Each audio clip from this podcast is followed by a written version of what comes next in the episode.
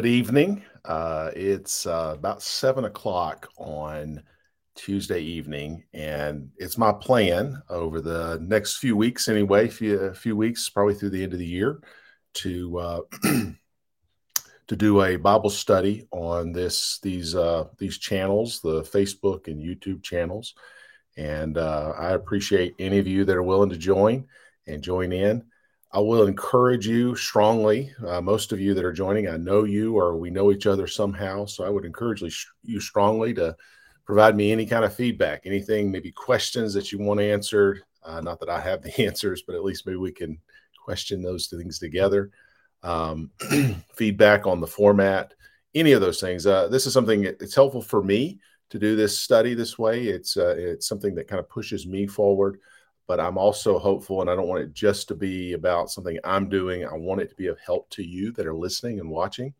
Um, so I, I, hope you'll give me feedback uh, of any sort. If you want to email me, call me, you, all the different ways that you have to reach me. Uh, for those of you that are joining, if there's anyone that is maybe listening to this later that uh, you don't know me, my name is Matthew Tilley, and uh, I, um, I, have a call on my life to be a, a preacher of the gospel of Jesus Christ and um, some of that involves certainly proclaiming truth, absolutely, and I want to have the opportunity to do that. But I really believe that that's going to show up most likely, most often in a format like this, maybe one on one, one on small groups, um, uh, trying to encourage people to actually pick up the Bible. The Bible, I've got a copy here. Uh, pick that up, look at it, study it, try to understand it, and most importantly, apply it. So today, um, it's the first episode of this. Uh, I had done this uh, oh a year or so back, and kind of took a break from it. Now I'm going to get back to it. So this, I guess, the second inaugural episode uh, of this podcast style uh, uh, Bible study. And so today I want to do two things. One is I just want to give you some introductory thoughts about this, the way that I'm going to go about the Bible study that I hope will be a help to you. Um, and then begin digging in a little bit. I'm just going to spend about 20, 30 minutes with you. So I'm I'm going to try to keep myself to that because I could go on forever and nobody's here to stop me. So I could keep on and that's not helpful. But uh, I want to go about 20, 30 minutes. And so we'll cover out the, those basic kind of here's how I want to study the Bible. Here's how I tend to approach that. And then as we have some time, I want to begin the to digging into uh, the subject that I want to cover for the next few weeks and that is uh, the first three chapters of the Gospel of Mark. I really enjoy the Gospel of Mark. Had a chance to preach through most most of that book um, over the over several years ago, and I've really enjoyed going back again and studying and digging out some th- things. Uh, particularly for, for sharing here. So we'll just look at the first three chapters over the next few weeks, and I'm going to try to introduce you to that to, uh, tonight. Uh, before I begin, I'm just going to ask, and I know this may seem performative, but I, I really do want to take a minute to pray. And I don't, I don't mean to do this as part of some performance. Actually, I'm asking the Lord to help me, and I'm going to ask you to pray for yourself as well. Pray for uh, the Lord to, to speak to you through uh, what we're going to talk about today, uh, to uh, to be able to encourage you. So, would you would you pray with me as as we uh, just begin this this this evening? Now, Father, we're we're going to do this together in, in, a in a separate sort of way using technology. Um, I, I, pray that you will make this useful to those that are listening, uh, make it helpful to me, um, make there be some kind of connection. Again, it's we're we're at a distance from each other, so um, I, I, know that we're this is not maybe ideal for some people, but uh, I pray that you will use this means and mechanism for for both my benefit as well as those that are listening. Help us to see things in your word that help us to, to be closer to you. We pray in Jesus' name. Amen. So this will be a weekly broadcast. Uh, just the same way you're looking at it here is the way I intend to, to share it. So hopefully this is working for you. Um, if it's live or recorded, either way. So it'll be weekly. It'll be on Facebook as well as YouTube. So whichever is your preference is fine. I'll try to stick to the 7 p.m. Eastern time on Tuesdays. So that's that's the plan going forward. Um, and as we go through that, it's really I'm I'm really focusing on this being a Bible study. So I'm gonna I'm gonna be teaching you, um, talking to you. It's a one way conversation.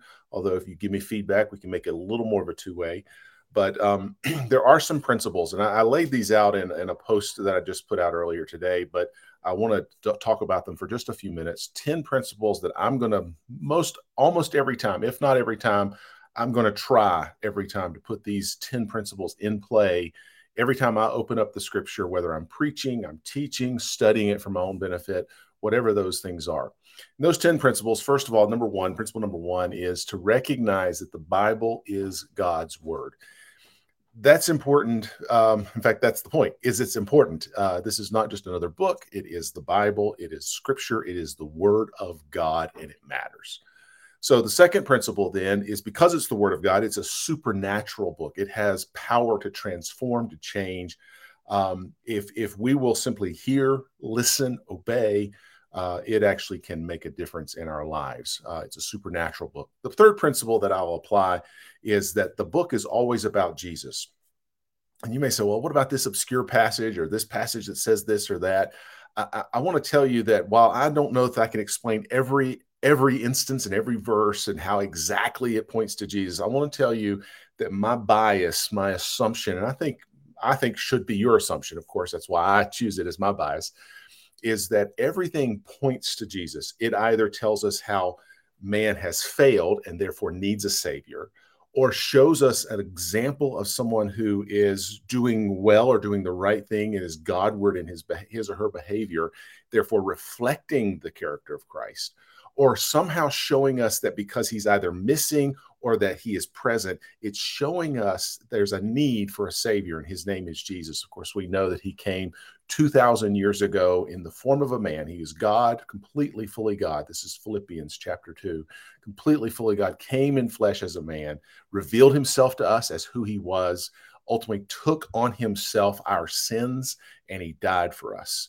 And because of that, we can have new life because in in large part if not full part because he not only died but he came out of the grave again. That all is uh, a summary of what do we call the gospel. And that truth that that heart of the truth there that i just tried to just summarize in a few words that is what all of scripture is pointing to that he has done that for us so that and if you want to go to the end of this where does this end up? He made that reconciliation so that we can have life with him. And so that life is going to be enjoyed in some part now on this planet, but there will be a time in the future, in God's time, where he will he'll redeem everything. He will he will burn up what is no longer good and he will redeem everything that he has redeemed and he will allow us to have a new eternal life in him. And there will be a new heaven and new earth and that starts to look at prophetic things but all of that, all of scripture rather, is pointing towards the fact that Jesus is the center of that. And that's the thing I'm going to I'm going to work hard to uncover. Make sure you see that it's not going to be as hard obviously in the gospel of mark because it's the gospel of jesus christ. You'll see that in just a moment but uh, but when you go to some other passages, particularly Old Testament, it's something you might not obviously think. But I, I will always, if you're studying with me, if I'm working with you, we're talking together, I'm going to always push you in that direction. It's always about Jesus. Let me go to the fourth principle, and that the text, um, when we're looking at the text of Scripture, we're going to know that it always means something, and whatever that is. Again, it's going to mean different things. Different texts mean different things. But whatever that answer is, the answer is not up to me the, the, statement i believe it's it means this or i feel this way or i think it should be this way none of that applies here because there is a god who wrote it. Remember we said it's the word of god? He wrote the bible. It's his words and it is our job to understand as best as we can the holy spirit's help what does he mean? And it's not my job to impose meaning. My job is to simply understand the meaning and then apply that meaning so the text means something, and what it means is not up to me. It's ultimately God's meaning.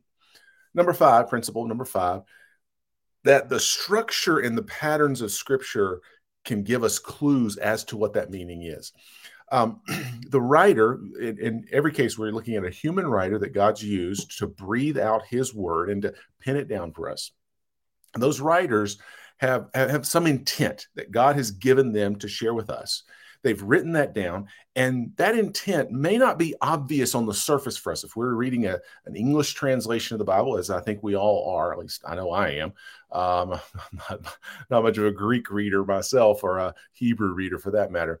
But if you're reading an English translation of the Bible, what you're going to be seeing is something that may be a little foreign to you, a writer coming from a different culture, it is our job then to understand what is the context what are the structures he or she is using what are the things that are going on in this passage so that we can understand what is the original intent here what is intended by this passage.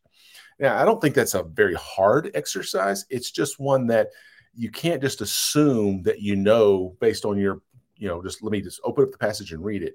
You're going to have to rely on the holy spirit. You're going to have to do some study. You're going to have to do some meditation but those structures and the patterns of the text can give you some clues. Context, number six, context matters.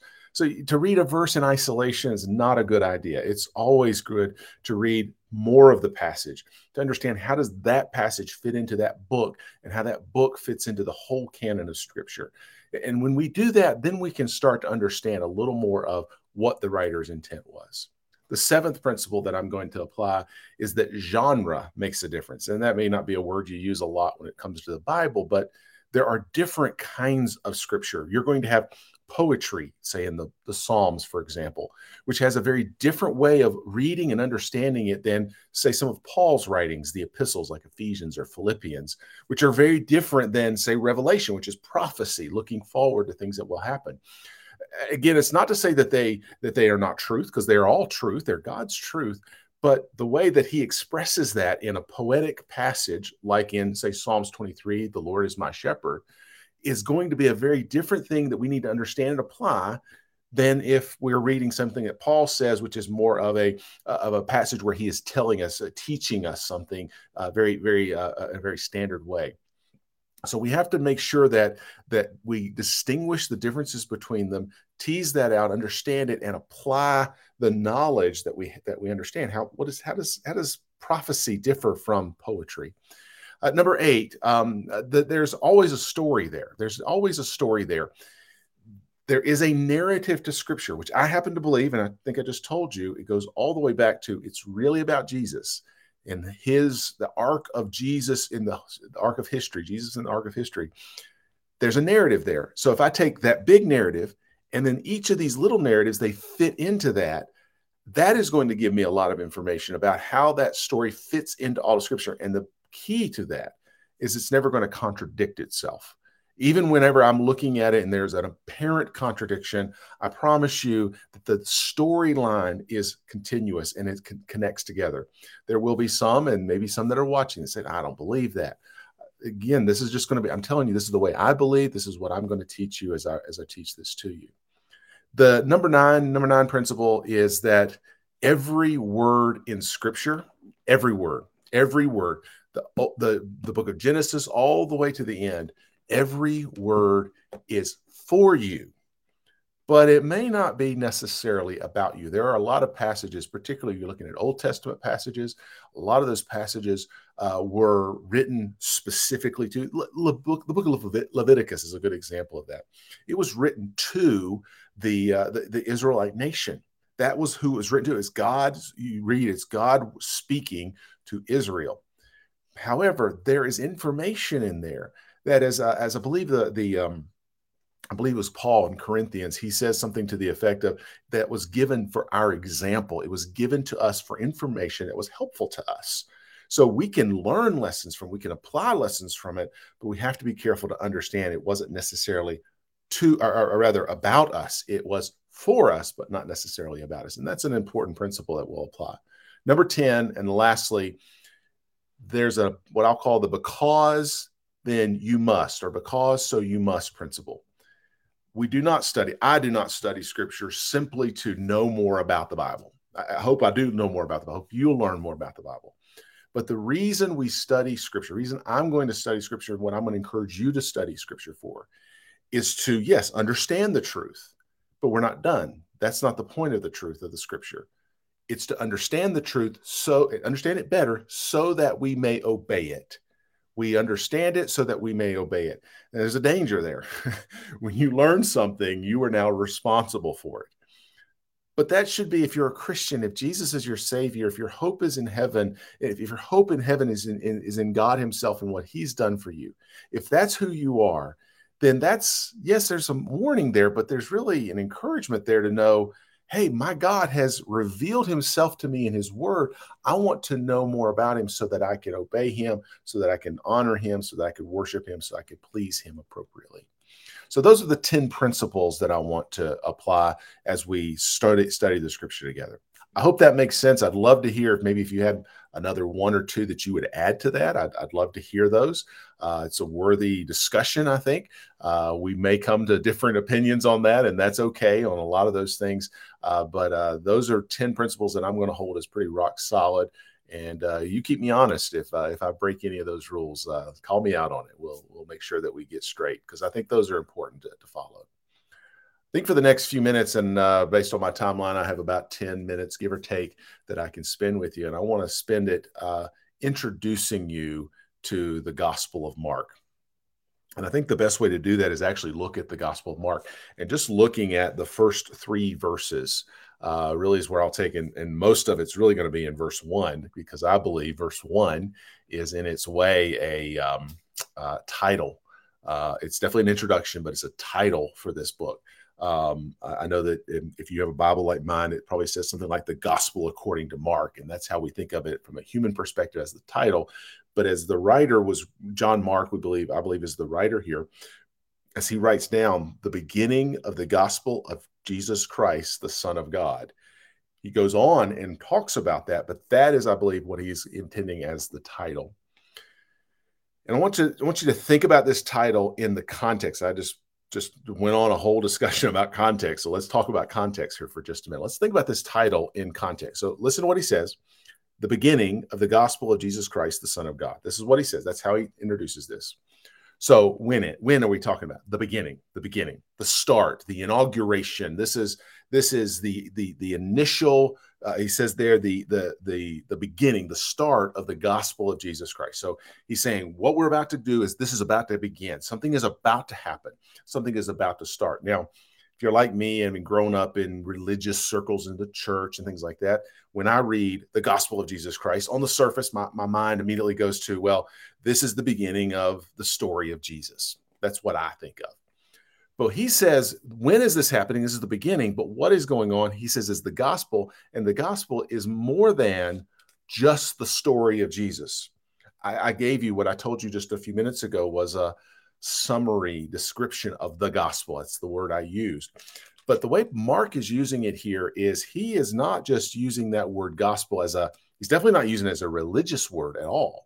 In fact, there's a there's a Greek word underneath it that um, I always completely butcher because I'm not a Greek scholar at all, but something to the effect of uh, euangelion, something close to that. Euangelion, the gospel, the good news. That's what that's what that word means. But again, this is we think of it today. When I say gospel, I think of gospel music, gospel choirs, uh, gospel preaching. Those are those are uh, modifiers I would use in today's language. But when John Mark is writing this and he says gospel, it's not a religious word, it's actually a political word. He is saying this is the beginning, the inauguration, the start of something, something that's getting going. And it's the gospel, the political victory. It's the word that he that that most people in that time would have used in reference to maybe a Caesar taking power or a king that has become victorious over another kingdom. And now it's the gospel of the new king, the gospel of the Caesar, saying that this is good news that he now is the victor and he is in charge.